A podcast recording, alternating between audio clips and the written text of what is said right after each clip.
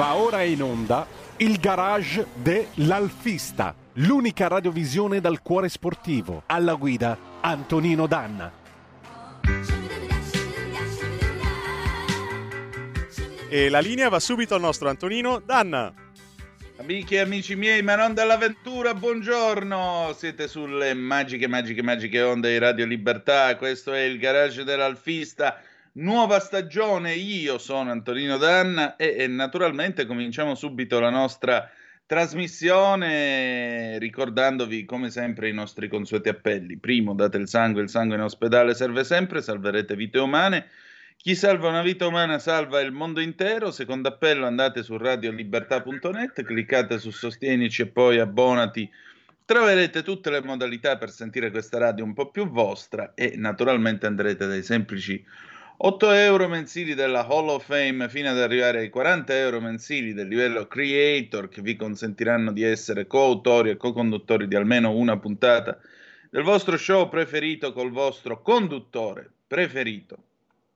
Banda alle ciance, cominciamo subito la nostra trasmissione perché eh, il tema di questa puntata è un tema che peraltro diciamo si è presentato da solo ieri sera Ieri sera molti di voi, probabilmente guardando il canale 59 Motor Trend, che è un bel canale sul quale si parla di automobili, su cui vanno in onda dei programmi ormai di culto, vedasi Wheeler Dealers, cioè affari a quattro ruote, dove qualche volta è spuntato qualche personaggio che avremmo volentieri preso a bastonate, tipo il meccanico Ent quando disse che l'Alfa 164 gli faceva schifo, la 3000 V6, tu dovresti solo baciare dove la 164 mette le ruote, ma lasciamo stare questi discorsi perché se no veramente cominciamo incitando la gente alla violenza. Allora, ieri sera si è appalesato questo fatto. C'è questo programma che ora io non ricordo come viene tradotto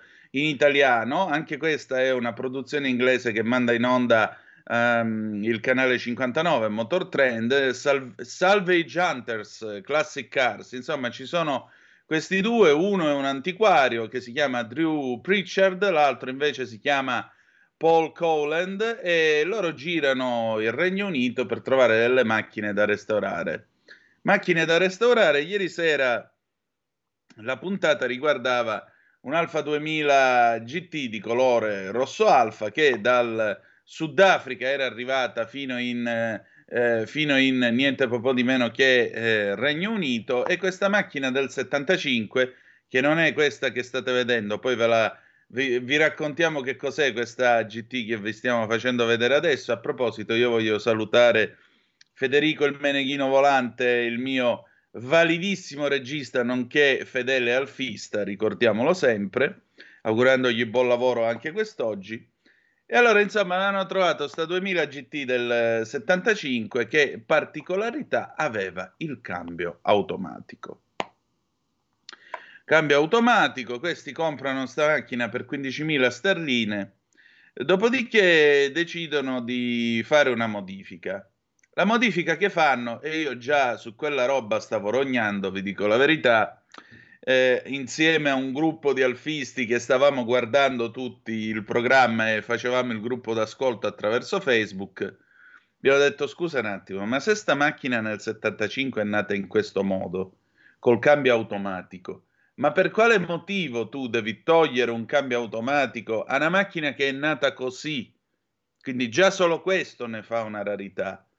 Perché dobbiamo avere una rarità in meno e una tra virgolette, banale 2000 GT col cambio automatico eh, in più. Per quale motivo? Anche perché i loro signori non è che si sono limitati a togliere il cambio automatico, che spero abbiano messo almeno da parte, togliere il cambio automatico e metterci il 5 marce, rifare tutto il planetario del differenziale al ponte dietro, eccetera, eccetera. No, hanno pure pensato di fare delle modifiche estetiche, quindi via il frontale del 2000 GT hanno messo un frontale che sembra del 1750 GT veloce e, e, e ha una specie di griglia del pollaio anziché tutto l'elegante tutto l'elegante setting del, del frontale del 1750. Vabbè, ci poteva stare? Secondo me no. Hanno tolto i paraurti perché così faceva più GTA, hanno ribassato l'assetto, hanno messo i cerchi al magnesio GTA fatti da Alfa Olix, che per carità ci inchiniamo davanti a quelli di Alfa Olix, che sono la mecca dell'alfismo in Inghilterra. Dopodiché, alla fine, tutta questa roba qua è stata venduta per la bellezza di 35.000 sterline. 35.000 sterline, io ora vi dico anche quant'è come, come prezzo, perché eh, naturalmente 35.000 sterline Ah, se l'è pigliato un avvocato alla fine del, dell'episodio. 35.000 sterline sono soldi. E allora, convertitore, convertitore, oddio, convertitore, sterlina, sterline euro. Ecco qua, adesso vediamo un attimo con l'aiuto di Google, come direbbe qualcuno, TikTok Tank. 39.988 euro. Quant'è? 39.988,32 euro, eh, cambio attuale. milioni di vecchie lire per una macchina che non è una GTA e non è più una GT2000 col cambio automatico. C'è chi si trova bene così, d'altronde dei propri soldi ognuno fa quello che vuole. 0266203529 se volete intervenire 346 642 7756 e con questo apriamo il dibattito perché sapete che Oggi come oggi ci si approccia all'auto d'epoca, sia essa una Young Timer, sia essa una macchina un po' più stagionata come era questa 2000 GT, mm, ci si approccia attraverso tre modalità. Primo, il restauro. E quando si parla di restauro significa proprio spogliarla alla nuda carrozzeria, rifare tutto da capo, come se uscisse una seconda volta dalla catena di montaggio di Arese del Portello non sempre la ricostruzione avviene in termini, diciamo così, filologici, tante volte c'è chi sbaglia, tante volte c'è chi invece fa volutamente degli errori. Quante alfette 1600 del 75-76 hanno, eh, e buona parte del 77 hanno eh, non più il frontale a due fari come nascevano, ma il frontale a quattro con lo scudo largo. Perché? Perché a quel tempo comunque era una modifica che si faceva spesso e volentieri, perché effettivamente l'alfetta con due soli fari, francamente, a me non piace. E nel 75-76, se io avessi comprato un'alfetta 1600, poi sapete che sull'alfetta 1600 nascono guerre di religione, perché uno dice ma è meglio la 1800 o la 1600, perché la differenza di cavalli non è tanta, le prestazioni forse si avvicinano, quindi anche qua il dibattito poi figuriamoci. E però c'era chi faceva questa modifica, toglieva il frontale con due fari e ci montava quella a quattro, che peraltro per me è molto più bello e fa molto più alfetta. Quindi, restauro. Oppure il cosiddetto conservato che oggi nel mercato dell'auto d'epoca, sul mercato dell'auto d'epoca eh, in certi momenti arriva a superare ampiamente la quotazione di un restauro anche fatto bene.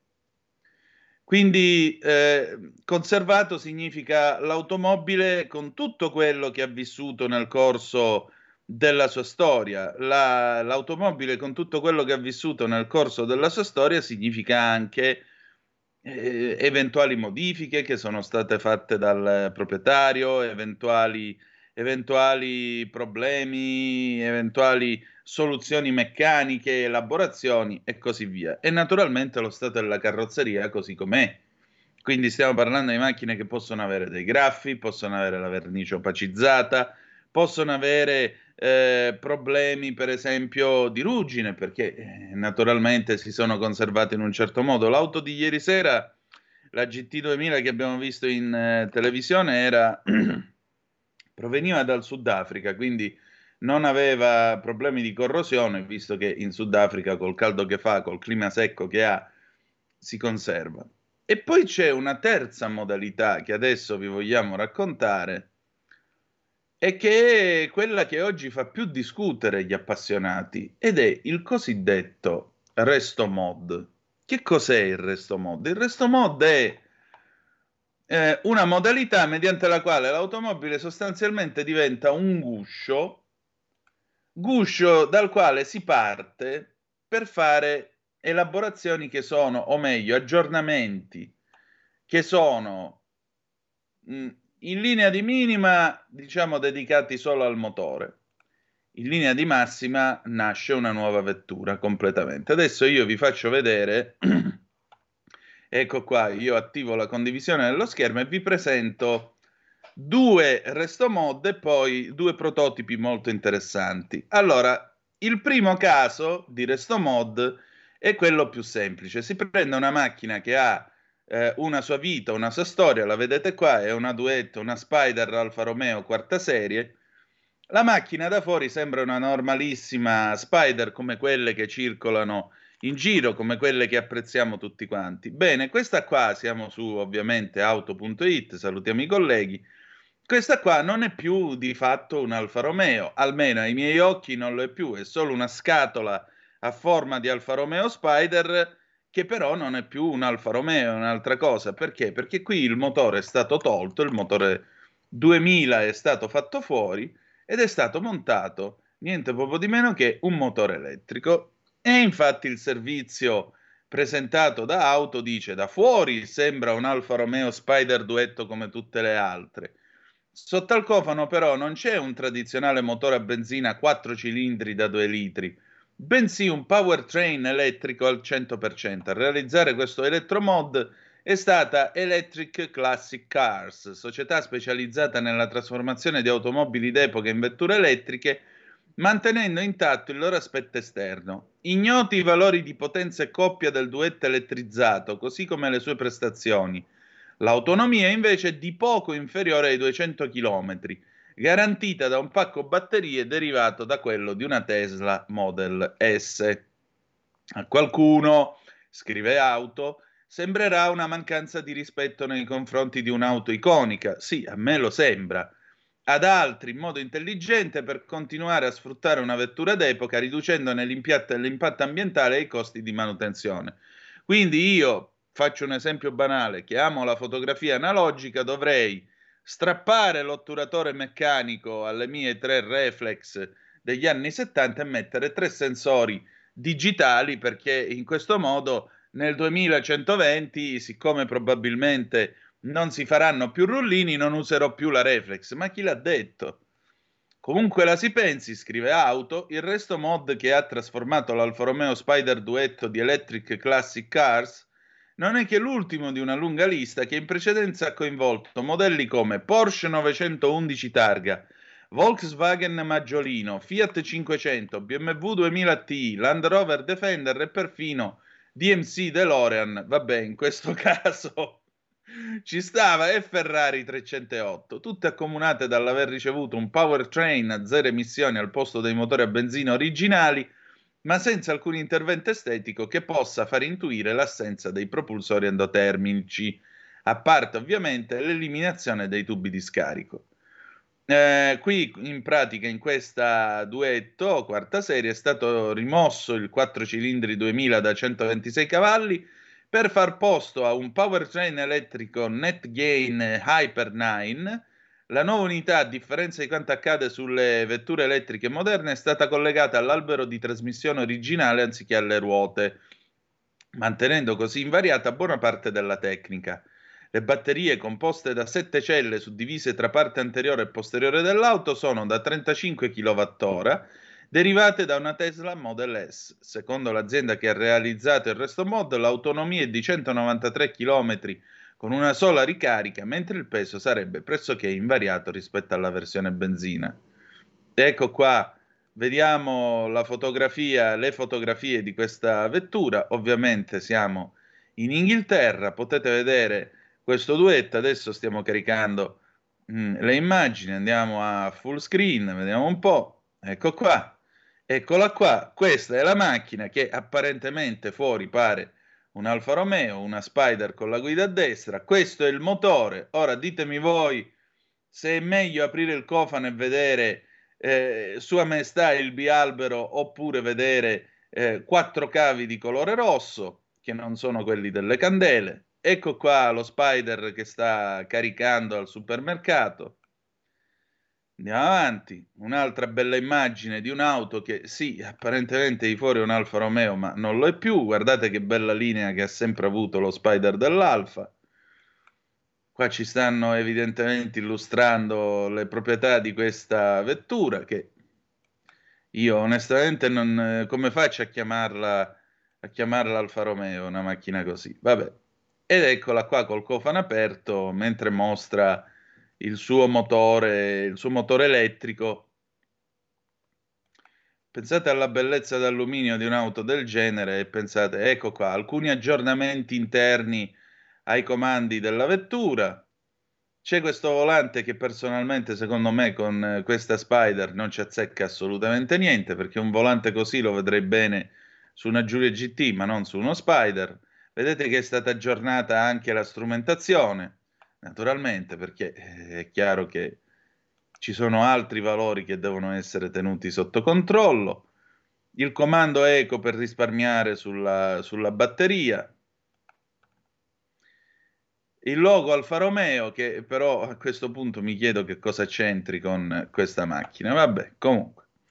Eh, Federico, mm, io ti dico la verità, ho avvertito un po' di eh, come ti posso dire, un po' di cringe direbbero, direste voi giovani. Mi sento un po', un po così perché, insomma, tu, tu come la vedi? Che dire, no, no, è, è chiaro che quello stemma lì è, rappresenta un, una storia di, di tutt'altro tipo di autovetture, mi rendo conto. E, e niente, insomma. Ecco, poi, noi poi, andiamo adesso. Poi diciamocelo, verso... eh, con quello che costa adesso l'energia elettrica, continuare a sfornare auto elettriche non mi sembra proprio il caso. Poi io già devo mettere in carica lo spazzolino da denti, il cellulare, il, ehm, la sigaretta elettronica, non ho più spinotti nella mia ciabatta a casa. Eh, ma questa, sai, non si carica con la corrente di casa, ci vuole un bel impianto bello potente, per cui con la 3 kWh mi sa che non ce la fai. Comunque, Andiamo al secondo tipo di resto mod che vi voglio presentare. Questo è autoappassionati.it, il servizio è di Tommaso Corona, del collega Tommaso Corona. Allora, c'è questa azienda che si chiama Totem Electric, è un'azienda romagnola, se non sbaglio, eh, la quale abbiamo una telefonata. Pronto chi è là? Pronto? Pronto? Niente, è timido. Vi dicevo, loro hanno fatto una cosa, hanno realizzato una Giulia GT elettrica, questa qua che vedete in questa foto, è stata aggiornata, naturalmente sono stati montati fari moderni, rifatta la mascherina, allargate le carreggiate e, e questa auto monta un motore elettrico, pensate, che tira fuori qualcosa come 518 cavalli, una coppia massima di 940 Nm, fa 0 a 100 in 3, in 3 secondi e 4 per una velocità massima di 245 km all'ora. Naturalmente, diciamo così, la macchina è anche caricata di 330 kg di, bat- di batterie, questo è il peso del pacco batterie. Eh, la trazione non è più posteriore, ma di fatto è integrale, piena di componenti in carbonio, eccetera, eccetera, eccetera. E infine il prezzo, pensate, 430.000 euro. Ma quelli della Totem GT ci hanno voluto stupire con effetti speciali perché questi qui, siamo adesso sul quotidiano motori, hanno fatto un'altra cosuzza. Dopo aver fatto l'elettrico, qui hanno preso la meccanica Q4 Alfa Romeo col motore 2009 turbo biturbo della, eh, della Giulia eh, quadrifoglio e gliel'hanno messo. Pensate, è disponibile sia con 560 cavalli che 620 cavalli. Nella versione da 620 cavalli a benzina, questa Giulia GT della Totem va da 0 a 100 in 3 secondi e 2. E qui il discorso diventa interessante. Pronto chi è là? Buongiorno Antonino, sono David, sta Malaga. Grandissimo, dimmi. Grande. Eh, era un po' che volevo chiamarti per parlare di Alfa Romeo. Di, e parla, di, prego. Auto, di sì, perché, vabbè, a parte sai, io sono motociclista, mi piacciono, ma mi piacciono anche le, le macchine, ovviamente. Eh, Io ho avuto la fortuna di eredare un, un Alfa 33 1300 col motore boxer, delle, una delle ultime proprio. Eh, e comunque io adesso non ho un Alfa, un'auto mm. giapponese, ma per motivi perché mia moglie conosce quella, il, il, il padrone, certo. il padrone diciamo, del, del, concessionario, ma io non morirò senza avere un Alfa. Come Bravo. mi sono promesso di non morire senza avere un MV Augusta, io prima, prima che me lo impediscano io la, l'auto elettrica non la, voglio, non la, voglio, comprare, io mi comprerò un Alfa. Per me l'Alfa Romeo più bella che hanno costruito era la SZ Zagato negli eh. anni 80, che mi sembra che era su una base della 75. Esatto, sì. E eh, potremmo vero, anche definirla ma... la versione coupé della 75, anche se sono, no, eh, anche se sono due auto naturalmente differenti. Mm. Sì, aveva un motore 3000 V6, vero? Sì, sì, sì, solo 3000 V6. V6 bellissima. Eh, no, adesso è bello perché c'è il Gran Premio di Monza, io siccome sono cresciuto a Cinisello Valso andavo sempre a vedere il Gran Premio.